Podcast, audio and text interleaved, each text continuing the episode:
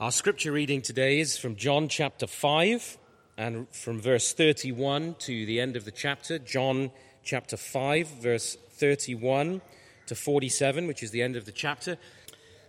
If I alone bear witness about myself, my testimony is not deemed true. There is another who bears witness about me, and I know that the testimony that he bears about me is true. You sent to John, and he has borne witness to the truth. Not that the testimony that I receive is from man, but I say these things so that you may be saved. He was a burning and a shining lamp, and you were willing to rejoice for a while in his light. But the testimony that I have is greater than that of John. For the works that the Father has given me to accomplish, the very works that I am doing bear witness about me that the Father has sent me.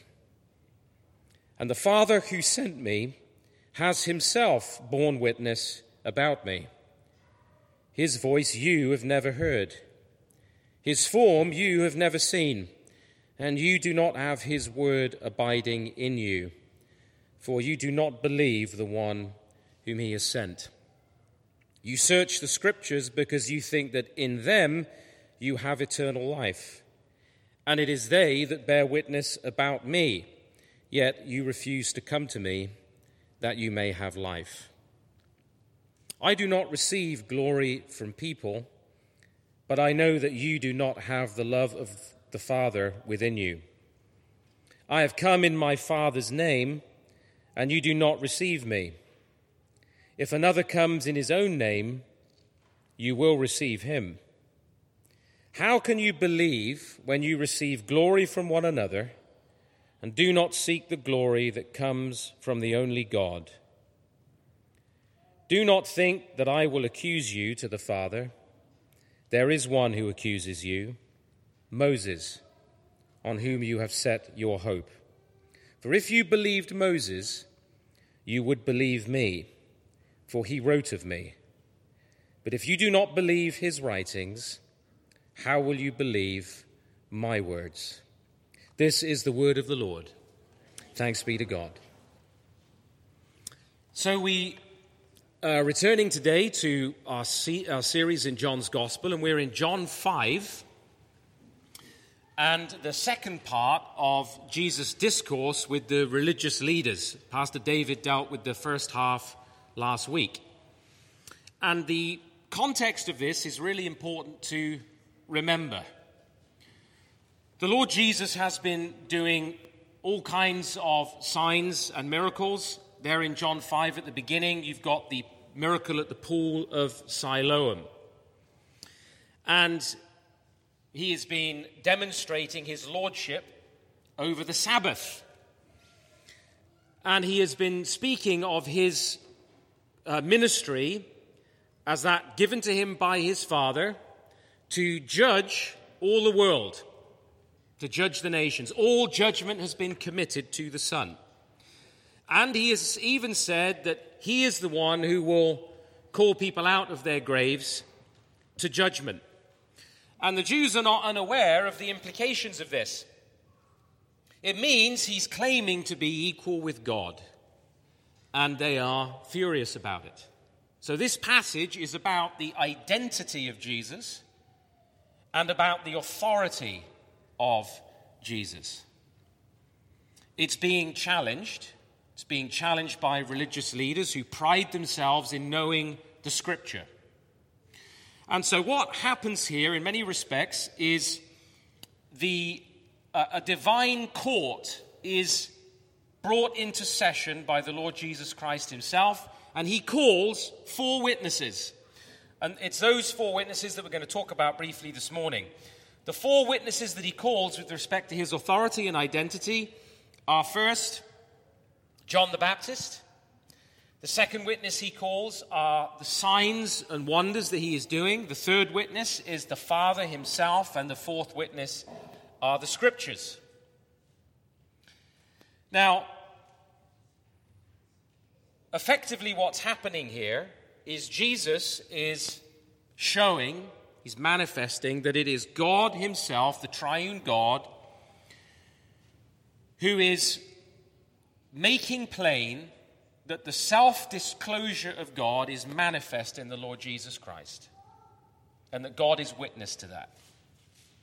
So think about the image for a moment that we have here, which is an important one, of a court of law, because that's a familiar image for us, of being taken into a court of law where there is a defendant and there are witnesses. Now, if you're a defendant, you can be examined, but you cannot witness on your own behalf. Other witnesses, other people are called to be witnesses, to witness for or against you. And what's happening in this passage is that Jesus is effectively saying, I'm calling these four witnesses to give evidence on my behalf. Now, in doing this, he's actually upholding the scripture itself. In particular, he's upholding the law of Moses. Because scripture makes plain that everything needs to be established in the mouth of two or three witnesses. Deuteronomy 19 15 says, One witness shall not rise against a man concerning any iniquity or any sin that he commits. By the mouth of two or three witnesses, the matter shall be established. So the Lord goes one better, he brings four. And they're four good witnesses because two of them are infallible, so that's a good start. God the Father and Scripture. So this is an open and shut case, but he goes through the process with the religious leaders and the teachers of the law. Only if the Father supports his witness, Jesus is saying, is it true. So let's think about the first witness then in this uh, divine defense uh, John the Baptist.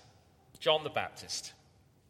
So, John, we've already seen, we've been introduced to John in the earlier part of the gospel. We know the significance and importance of John. He had a ministry that the the Pharisees themselves, scripture says, Jesus actually tells them, they rejoiced in it for a time, for a season. They even sent people to hear the preaching of John the Baptist. In fact, some of Jesus' earliest disciples were, in fact, first disciples of John. If you uh, have your Bible, you just turn back to John chapter 1 and you look at verse 35 through 37. We read, the next day, John was standing with two of his disciples, and he looked at Jesus as he walked by and said, Behold, the Lamb of God. The two disciples heard him say this, and they followed Jesus. And John knew that that was his function. So if you remember in John chapter 3, verse 27 following, John answered, A person cannot receive even one thing unless it is given to him from heaven. You yourselves bear me witness that I said, I am not the Christ, but I have been sent before him. Verse 30 there, he must increase, but I must decrease. So John understood that his calling was to be a lamp, to be a light. It was an important ministry, it was a famous ministry. And so Jesus appeals first to John. Now he says, I'm not appealing to John because I need human beings to back up who I am. I don't need man's validation. The reason Jesus referred to John, he says, was, as the theologians would say, it was soteriological. It means it was for our salvation. It was for our salvation. So Jesus was, in a sense, making himself subject to the law, bringing these witnesses, in order that the people, his hearers, would understand the need for salvation. The same thing happened when Jesus comes to the grave of Lazarus and he begins to pray and he says, Lord, Father, I know you always hear me, but I'm, I'm praying out loud like this so that the people who are listening will believe. So, this is what he's doing again. He's appealing to John, he's making reference to John, and the significance of John so that people will be saved. Now, John's light, John understood that his light as a witness was a derivative light. He says, I'm not the Christ. I'm not the light. The true light that was coming into the world, remember the Apostle John says in Romans 1, the true light was coming into the world. He gives light to everyone. John comes to bear witness to the light. He's a derivative light. Like every light that you use, whether you light a candle or shine a torch, is derivative from the energy and power of the sun. John's light is a derivative light from God. It's been sparked, it's been lit by God Himself. And John knows his function. In fact, his ministry was predicted by the prophets. Think about the psalmist in Psalm 132 17 says, There I will make the horn of David grow, I will prepare a lamp for my anointed. John was a lamp. He was holding up the light so that people could see the Lord Jesus. He was directing people to the Lord Jesus. But Jesus says, I've got a testimony, I have a witness who's greater than John, more significant than John. And John was very significant. Scripture says there wasn't one born of woman, no prophet born of a woman, greater than John. But he says, I have a greater witness than John. Verse 36 The testimony that I have is greater than that of John. So, what is the second witness? John's the first witness. Now, notice that Jesus is pointing out that the first witness has been rejected. Witness number one, John the Baptist, you rejoiced for a while in his light. But now you've rejected his testimony. So here's my second witness. My second witness is the works that I am doing, the signs that I am doing. Now you might say, how can historical events be a witness? How can events be a witness? Isn't that impersonal? Well, what Jesus is pointing out here is that these signs have been performed as part of God's testimony to the Lord Jesus. This is the work of the Holy Spirit, which is in these signs and wonders that is bearing witness to who Jesus is. The scripture says the Son can do nothing of himself but what he sees the Father do.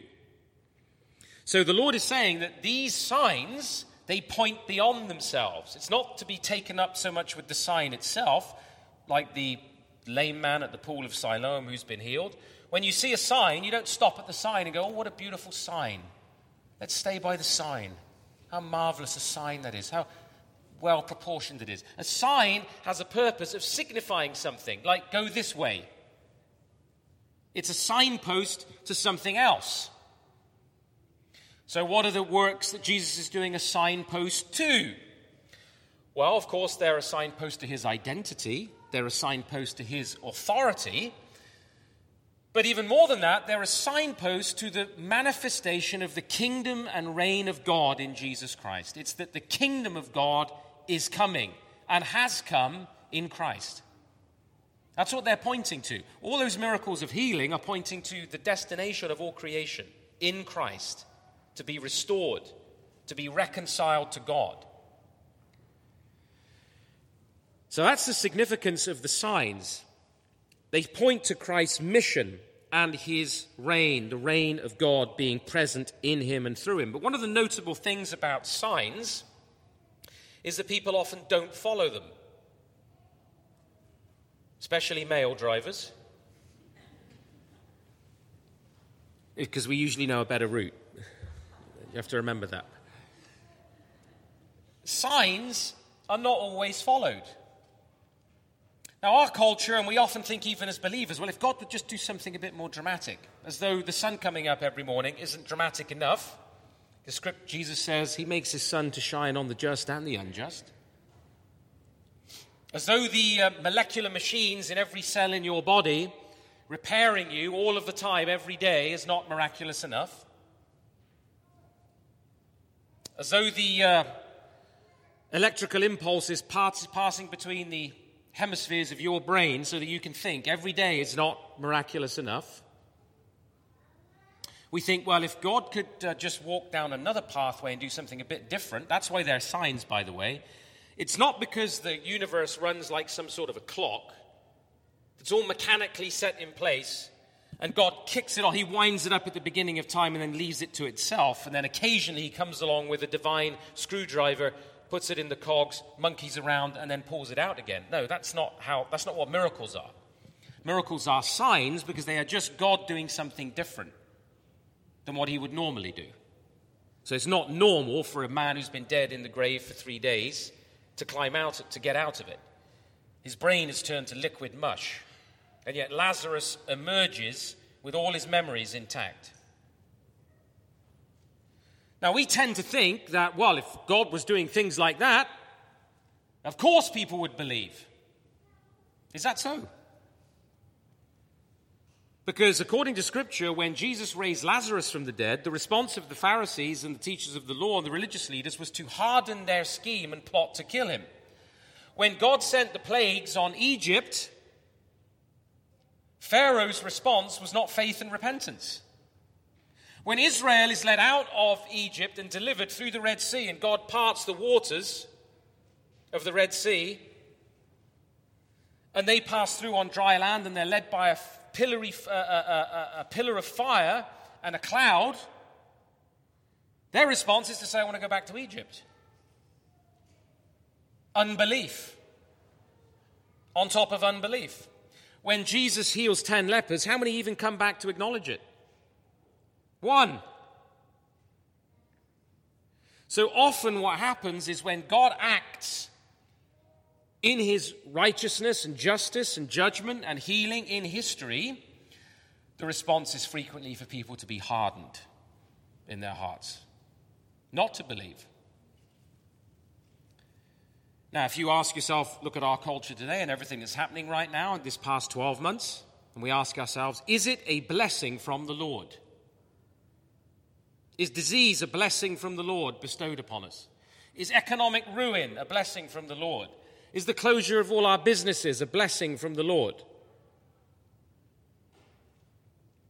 Is the closure of our borders a blessing from the Lord? Is being forced by a government to stay apart and stay away from one another a blessing from the Lord? Well, if it is, it's a very good disguise. No, the Lord is judging our culture, and it thoroughly deserves to be judged. Thoroughly. And is it resulting in people coming to the Lord in repentance and faith en masse in this country? Not so far. There's a lot of uh, closing of his church, shutting down the preaching of the word and the sacraments. There's a lot of that going on, but I'm not seeing, you know, when the plague, when, the, when a, a serious plague, I mean, a, where, where people, the bodies are really piling up, actually struck Europe in the Middle Ages, the response of people was national days of prayer called by the government, by the civil authorities. People were encouraged to go to communion more, to go to church, to repent of sin. That was the response. So it doesn't always mean that when God acts in unusual ways in history, that people will then believe and put their faith and trust in Him. It just doesn't work that way. And so, despite all the signs that Jesus had performed, the miracles that he was doing, the response of the religious leaders was unbelief. And so they rejected the second witness, the signs that Jesus was doing. In fact, at one point, you recall that they attribute the miracles of Jesus to the devil.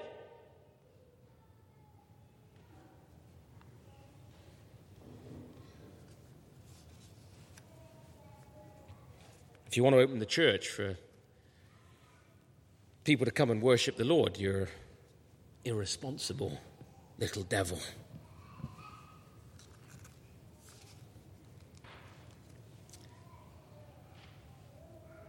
So, the second witness is rejected because a sign signifies something, and only if it is understood as a sign and leads to faith and trust and belief, is it actually effective in our lives? So, the third witness. Look at that. I've done two of my witnesses and I'm, only a few minutes in. It's remarkable. The third witness that Jesus calls, which he refers to in verse 32, first of all, there is another who bears witness about me, and I know that the testimony that he bears about me is true. He's now talking about the third witness is his father. His father. Now, the reason that Jesus isn't troubled or disturbed in his ministry by opposition and by persecution is because he is supremely confident at all times that he's doing the will of his Father, that he has the testimony of his Father. And that's why he has, that's why he can condescend in the way that he does here. I mean, think about it. The Son of God, he's just commanded a lame man to be healed, he's Lord of the Sabbath, he's judge of all the nations he allows them to put him to the defense. And he calls his witnesses in terms of the law of Moses. And he was so confident because he knew God was his father. That's why the Apostle Paul says, If God be for us, who can be against us? That means that you and God is a majority. Always. If God is for us, who can be against us? The Father has testified in everything that Jesus is doing, but Jesus says, You haven't listened to the Father's testimony. Now, that's an indictment. You haven't heard the testimony of my Father. And what Jesus says to them is very interesting. Very interesting. He says to them, look down at verse 37 the Father who sent me has himself borne witness about me. So there's the third witness. His voice you have never heard. You have never heard. His form you have never seen. And you do not have his word abiding in you. So, as he calls his third witness, he has his third witness judge them. Now, what he says here, you've never heard God's voice. Well, that's an indictment because Moses, who appears shortly in the passage, did hear God's voice. Exodus 33:11 says, "So the Lord spoke to Moses face to face as a man speaks to his friend." So their forebears had heard the voice of God, and they claimed to be followers of Moses, and yet they didn't believe Moses. So Jesus says, You haven't, you haven't heard God the Father's voice. You've not listened. And then he says to them, You've never seen his form. Well, Jacob at Peniel wrestles with God it's not the only theophany or Christophany in the Older Testament. A theophany is a, a Christophany is a pre-incarnate manifestation of God the Son. It's the term theologians use for a manifestation of the angel of the Lord, God the Son. There in the fiery furnace, you'll remember.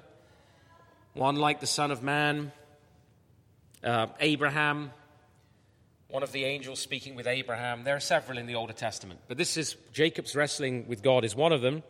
And this is what Genesis 32:30 says, "For I have seen God face to face and my life is preserved."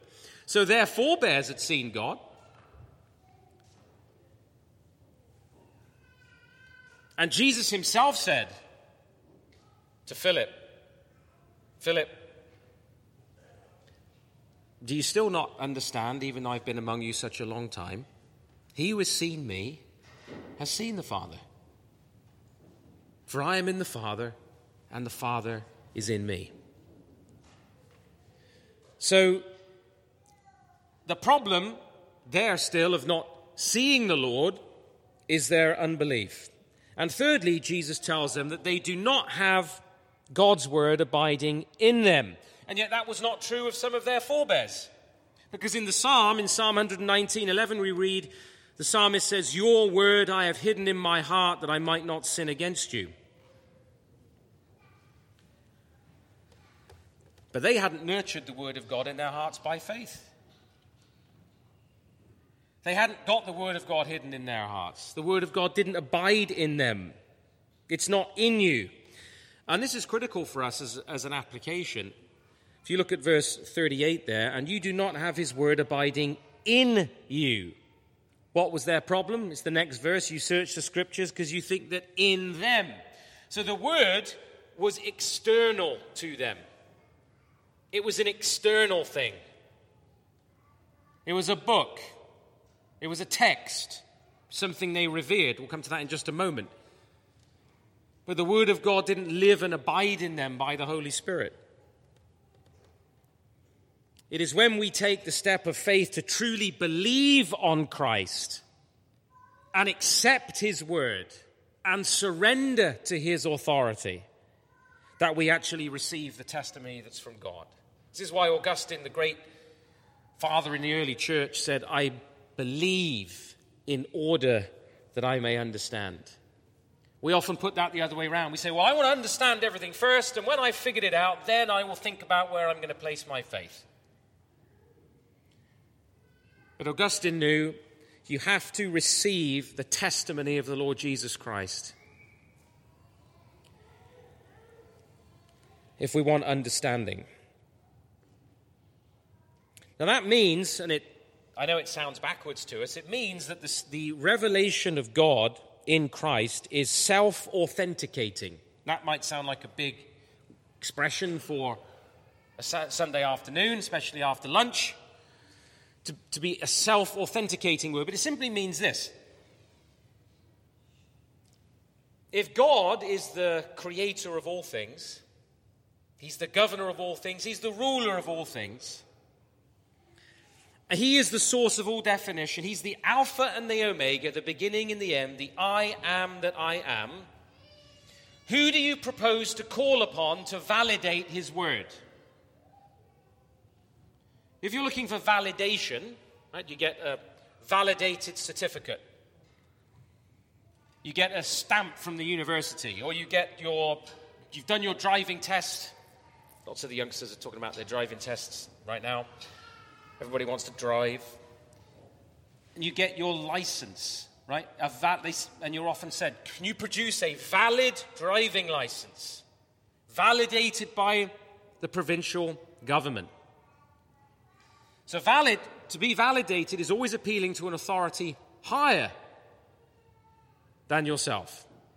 So, who do you propose to go to to validate the authority of the triune God? If you have a criterion of truth and authority able to validate God Himself, then you've just created a new God, greater than the God of Scripture. Yeah? This is what it means to have the self attesting Word of God. There is no criterion beyond God. It is not our culture and our critical thinking that brings God into judgment. It's not doctors and technocrats and cadres of experts who bring God into judgment or His Word. It's the other way around. It's God who brings all things into judgment. And this is what parents mean when they say to their smaller children, because I said so. What you mean as a parent when you say, because I said so, is there is no court of appeal beyond what I'm saying right now. I'm the final authority. So, who in all the world, in all the universe, has the ability to say, because I said so, with absolute authority? It's God Himself. That's why the Bible has to be infallible in that sense. The Scripture has a self attesting authority because the God about which it speaks governs and controls and knows all things. You can't bring any new information to God's attention to change his mind. Say, oh, you missed this. Your mind can be changed because you can learn and grow and develop. But we'll, I hate to break it to you, but God isn't learning anything from you. He's not an evolving God. He's a relational God, but he's not an evolving God.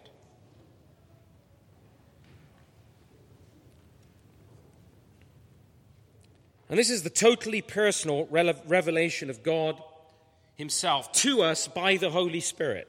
And it makes it totally unique, makes Christianity totally unique. A wholly personal understanding, a wholly relational understanding of knowledge. So, God the Father is the third witness. And Jesus says effectively, You haven't heard him, you haven't seen him in me, not, your word isn't abiding in him, otherwise you would have heard my word. So they've rejected the third witness, not going so well so far for them. The fourth and final witness is Scripture itself that Jesus calls to his defense. And he constantly appeals to the scripture throughout, his, throughout his ministry, everywhere, right from the point of temptation in the wilderness all the way through. Jesus appeals to scripture as the word of God as his defense. It's no surprise that in this moment of the indictment of the religious leaders, he would go to the word of God. And he uses the terms law and Word of God interchangeably in the Bible. So when Jesus speaks about the Word of God and the law of God, he means the same thing. Moses was the human instrument of the law, the Torah, but the Jews had long confused the significance of Torah, of instruction. They'd confused the Torah, which is the way of life, God's instruction, with the source of life, which is in the redemptive work of Christ himself, the Redeemer, the promise of the Redeemer in the Older Testament, and the full manifestation of the Redeemer. They had substituted the letter of the law, thinking that it was in the letter itself that they could find life, rather than the person that the letter speaks of and reveals. They could, have, they could have found eternal life through the scriptures if they'd been listening but not in the scriptures. And this is an important distinction for us to understand. There is no eternal life in scripture itself. And actually, sometimes as conservative believers, we have, there, there is a risk for some people that they slip into a kind of biblicism or bibliolatry or theologism that thinks that if I know facts and stuff about the Bible, if I know confessions and the three forms of unity, and if I can repeat dogmas, if I know about it, then I'm good. There's a problem with that is that you can be a non believer and you can go to university and you can study this for eight years. You can get a PhD in this and not have a clue who Jesus Christ is. That's why there are a lot of bad theologians in the world. There are some good ones too, but there's lots of bad ones. Because just because you have a grasp, as these scholars did, who, were, who have thought they could put Christ on trial, because you have a grasp of the Bible and a grasp of Scripture and a grasp of our theological confessions derived from Scripture, that in them you have eternal life. You don't have eternal life in any tradition, in any confession. The scripture, as the word of God, points us to the Lord Jesus Christ, who alone is able to save and redeem us. It's not in theoretical knowledge. It must be the word in us. That's the importance of the distinction there in verse 38 and 39. Look at it. You do not have his word abiding in you. 39, you search the scriptures because you think that in them you have eternal life, and it is they that bear witness about me. That's the role of scripture. The scriptures bear witness about Christ, the living word. That's why the scriptures are so important. Because how would you know anything about the Lord Jesus Christ unless you had scripture, illuminated by the Holy Spirit? But you can't worship this. This is where the Orthodox Jews today are still confused. You see, a Christian does not have a problem putting their Bible aside like that. Or if you're in a hurry, Or the kids are running around and they've just trodden on your Bible, you tuck it under the pew. I've not committed a sin there. Because this is a very expensive cowhide ESV Bible. But it is an object, it's a book. And anybody can read this book. It's a book. It's got pages, look, text, writing, print. And you know, some days it's chucking it down with rain, and I go out into the, the rain and my Bible gets wet. And I've got lots of these. I've got shelves full of them, actually. All different translations of Bibles. But there's no salvation in having a load of Bibles. There's only salvation when we appropriate the Word of God internally and believe the Word of God and embrace Christ by the Holy Spirit. And that's when this all gets illuminated for us. It's the way of life. The source of life is the Lord Jesus Himself. You know, the Jews, when they read the Bible still today, the Orthodox Jews, when they read the law, they won't even touch it. The pages, they will point at it with a yad. It's like an implement to. They think the book is so holy. But it's Christ who is holy. It's not a book, it's Christ. And we can miss his salvation if his word does not abide in us. It's not enough to know stuff, young people especially. The word must abide in us. The root of their problem was that they, Jesus tells them, he says, I do not receive glory from people. Verse 41. Their problem was pride and the way they valued human opinion and the praise of men. That's why they couldn't receive and wouldn't receive the testimony of the Lord. That was the stumbling block. That's the connection there. Jesus says in verse 43 I have come in my Father's name, and you do not receive me. Why? Well, I know you, he says, that you do not have the love of God in you. And there we have it. You see, that's the problem.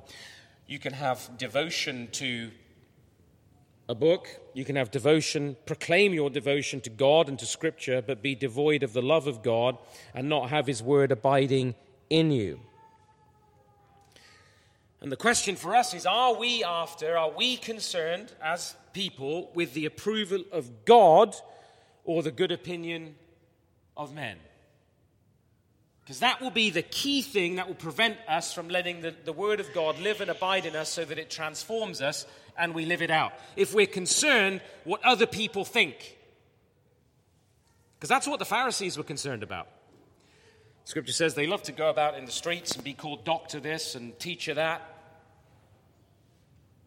And be, have the social status that they had. And here was this carpenter from Nazareth doing the works of the kingdom, healing the sick preaching the word, they were offended. They were offended at him. And you know, that's the thing, you see, is that when you're faithful to Christ and his word, you don't win any popularity contests. And for some people, that's too high a price, you see, because we actually like to, it's a human, it's part of the human condition to want the approval of people. And to some degree, there's nothing wrong with that. I mean, if you wander around with no concern about whether people approve of the way you're dressed or the way you behave, you've got a problem. But the approval that we should ultimately seek is the approval that comes from God alone. And that's where the cost of discipleship is. That's where the cost of following Christ really is, is where people are offended at the message of Christ and the teaching of his word.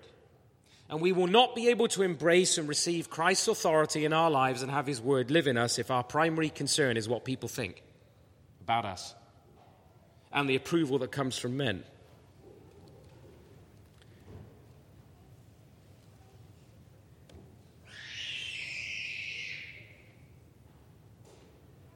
If we do not seek to honor Christ above all men, We won't submit to his authority, Jesus says, but worse than that, we will receive other people. Look at what he says here. This is critical. In verse 43 I have come in my Father's name, and you do not receive me. If another comes in his own name, you will receive him.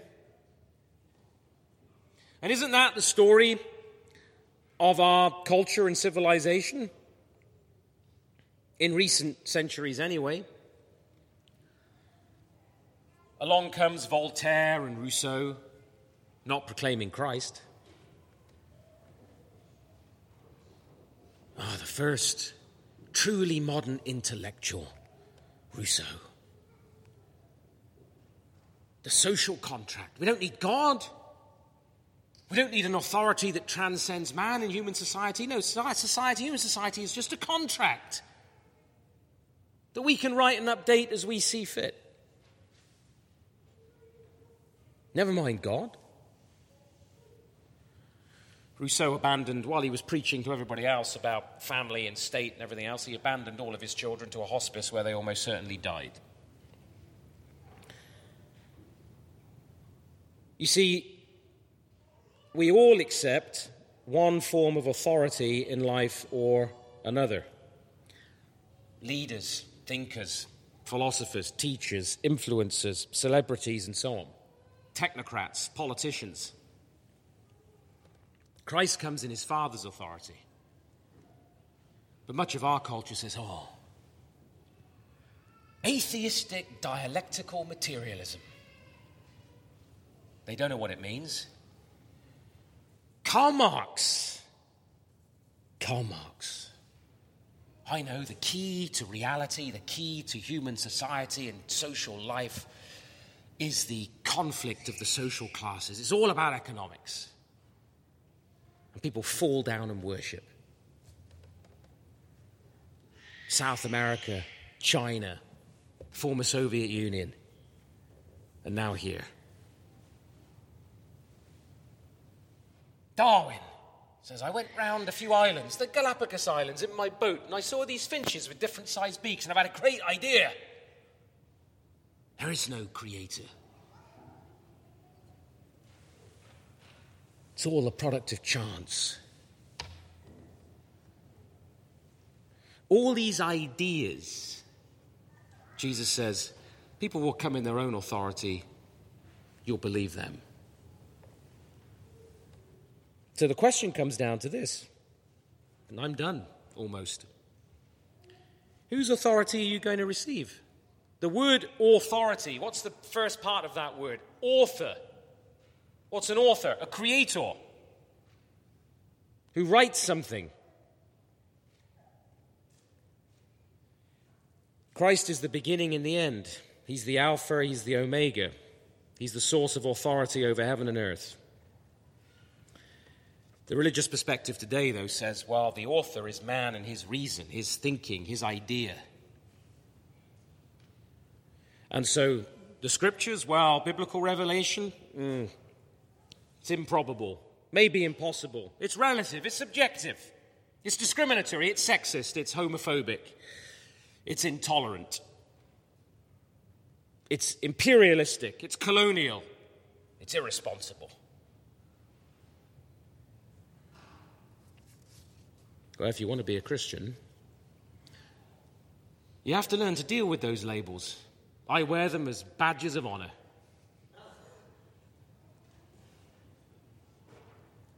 They don't know what they mean. They don't know what they're doing. They don't know what they. They don't understand what they say.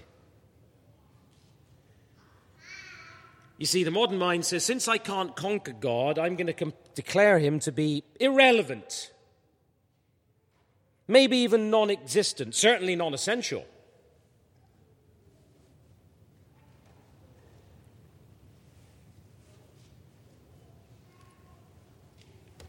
But all of us, resting in terms of some faith or another, trust in an authority. Is it Christ?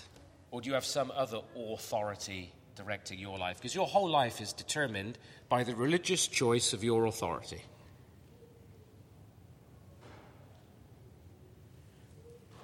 As one great theologian put it, who's passed away now, He says, To question God and his authority is suicidal because it means questioning the validity of life itself.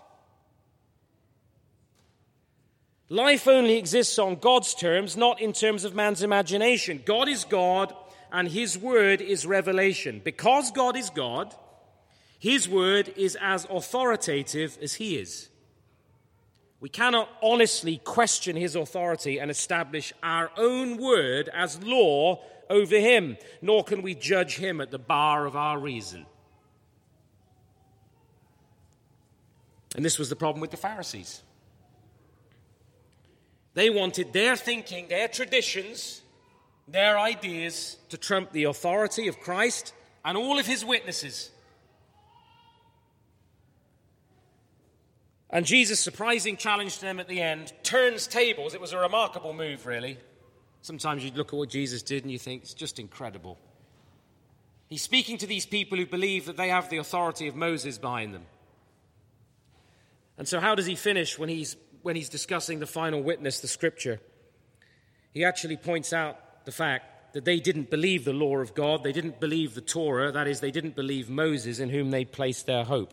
And so Jesus concludes by saying to them, You think I'm going to uh, accuse you? Moses will accuse you in whom you have put your hope. Because if you believed Moses, you would have believed me because he wrote about me. But since you don't believe what he wrote, how can you believe what I say? Now, there's the unity of God's revelation in Scripture. That's why Moses and Elijah appear on the mountain of transfiguration with Jesus. It's one word the Word of God.